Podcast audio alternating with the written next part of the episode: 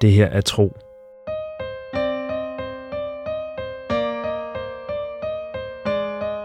En eventyrlig podcast fortælling i 55 afsnit.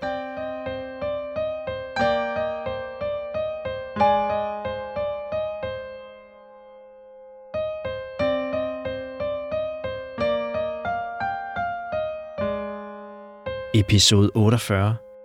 Euselia.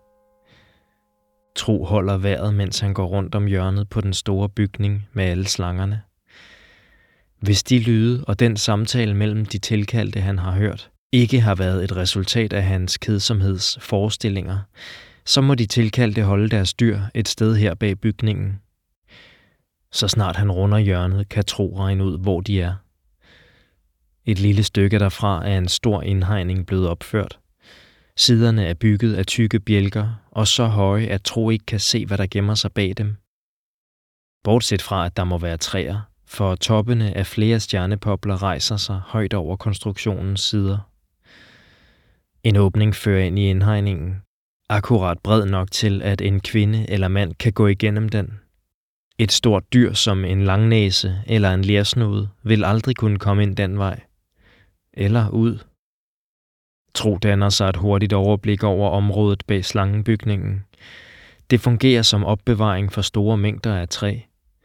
Overalt er der mærker i jorden efter tunge stammer, der er blevet trukket af sted. Mange steder ligger der bunker af tynde eller knækkede grene, som må være blevet fundet for dårligt egnet til at bygge med eller bruge til optænding. Et stykke derfra er en lille gruppe folk i gang med at hugge træ til med deres økser. Der er vist fem eller seks af dem, og de har endnu ikke bemærket ham, ser det ud til. Han venter til det rette øjeblik og lister sig så frem mod indhegningen. De tilkaldte har alle ryggen til ham og er så langt væk, at ingen kan høre hans forsigtige skridt. Snart står han ved den store trækonstruktion. Nu kan han tydeligt fornemme puslen og skraben fra store dyr, der flytter på sig derinde.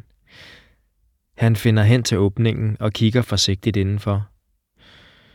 Det kan godt være, at han ikke kan bruge sine evner til at række ud og fornemme altet, men hans andre sanser fejler åbenbart ikke noget. For han har hørt helt rigtigt. Det er lærsnuder, de tilkaldte har spærret inde i deres trækonstruktion. En lille flok af dem. Ikke så mange som Euselias flok hjemme på sletterne. Der er også et lille vandhul i indhegningen, og flere hule træer, de kan søge skygge under. De eller den, der har spærret lærsnuderne inde, kender tydeligvis til, hvordan dyret lever på sletterne, og har forsøgt at give dem de samme betingelser, blot i meget mindre omgivelser. Tros første indskydelse er at løbe ind til dem og mærke den trygge fornemmelse af deres tykke hud under sine fingre. Men han husker kun alt for tydeligt, hvordan dyrene ved Eldersøen reagerede på hans tilstedeværelse. Det er bedst at gå forsigtigt frem. Han træder ind i åbningen. Straks vender dyrene hovederne mod ham, og Tro fornemmer en anspændthed hos dem, i endnu højere grad end hos dyrene, han mødte sidst. En frygt, der lurer lige bag deres vagtsomme øjne.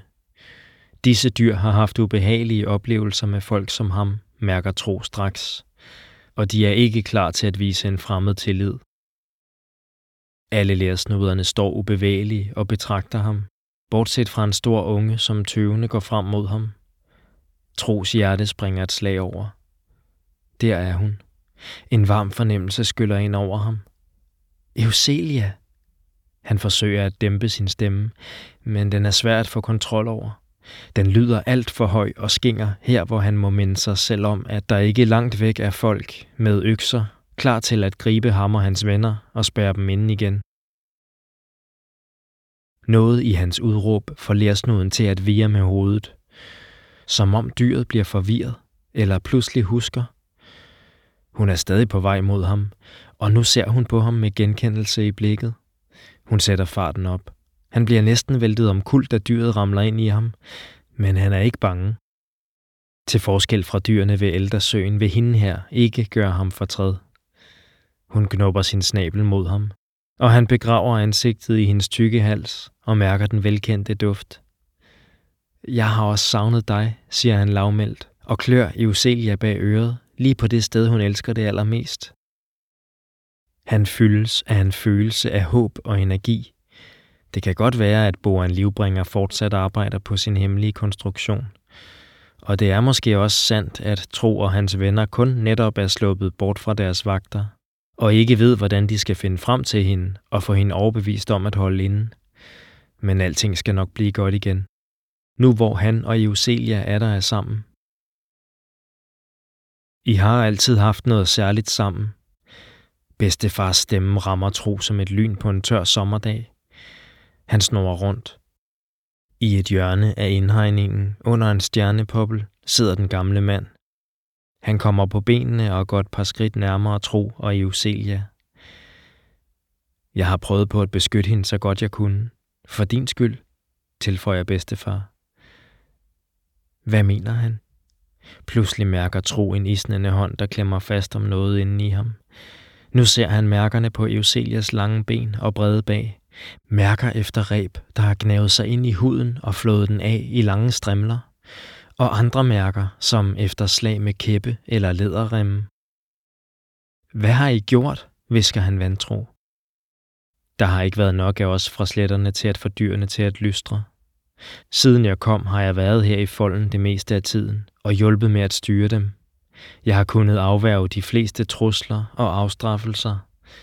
Desværre er dyrene her blevet indfanget et stykke tid før jeg selv blev tilkaldt, og de andre folk har ikke haft samme forståelse for dem som os. Tro er nær ved at le.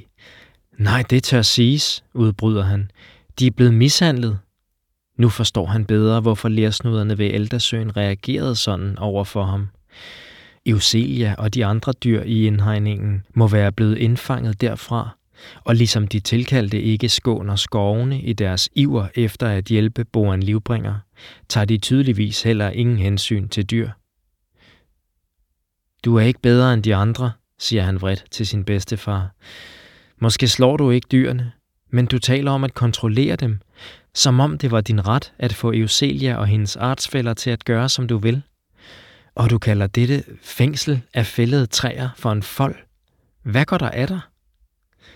De vrede ord ser ud til at ramme noget i bedstefar. Han skal til at sige noget, men giver sig i stedet til at sno sit skæg mellem fingrene. Ikke på den rolige, eftertænksomme måde, som Tro kender hjemme fra landsbyen, men nervøst, nærmest febrilsk.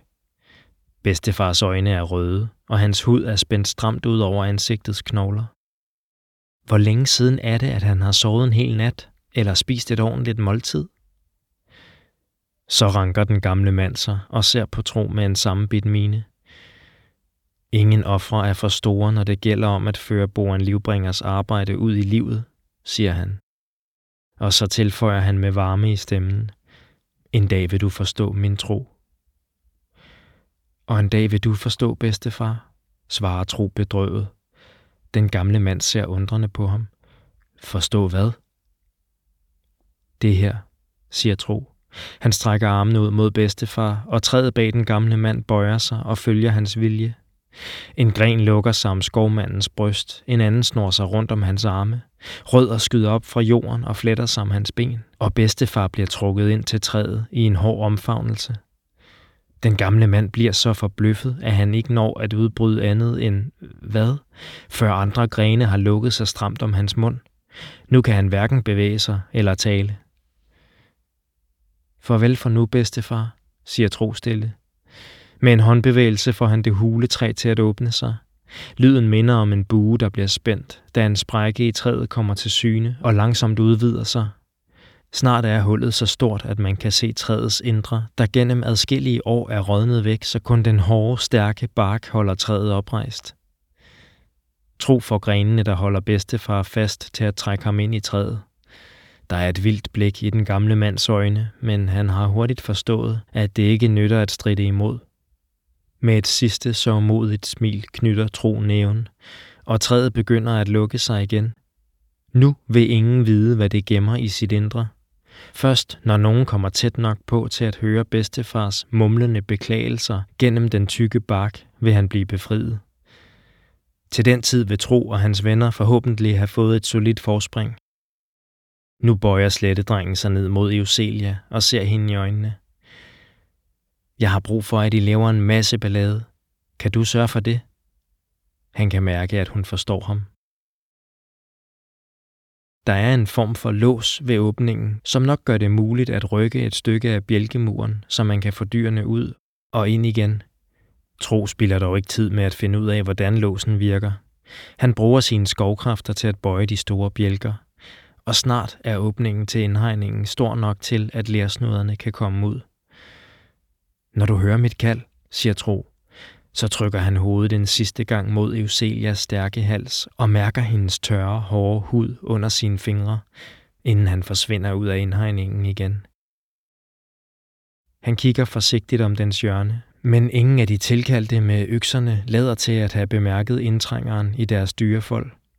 De står stadig med ryggen til ham, og tro når uset tilbage til bygningen med slangerne. Han følger muren og løber rundt om hjørnet, tilbage mod sine kammerater. De står stadig på det aftalte sted bag ved døren, og lettelsen ses tydeligt på dem, da han kommer til syne igen. En lettelse, der for Birns vedkommende er blandet med en tydelig restløshed over at skulle vente og forholde sig i ro. Hvad sker der? signalerer han med hele sin krop. Tro stikker to fingre i munden og pifter højt. Lyden bølger ud over hele området og synes at fortrænge morgens stille dis. Med et er det blevet dag, og de er fire skikkelser, der trykker sig op mod en stenmur. Lige så synlige som fire ben, der samler energi fra de solvarme sten. Det giver et sæt i Birn og Lysanne, og Fera stiger på ham, som om han er bange for at tro er blevet vanvittig. Nu er han tilbage hos dem, men inden de kan nå at sige noget, løfter han en hånd afværgende. Der kommer stemmer fra slangebygningen. Hvem, der end befinder sig derinde, må også have hørt tros signal, og om lidt åbner de nok døren for at se, hvad der er på færre. De vil ikke få øje på Tro og hans kammerater som det første, eftersom de vil være skjult bag den åbne dør, men der vil nok ikke gå længe, før de bliver opdaget. Tro bliver bange. Har hun ikke forstået ham?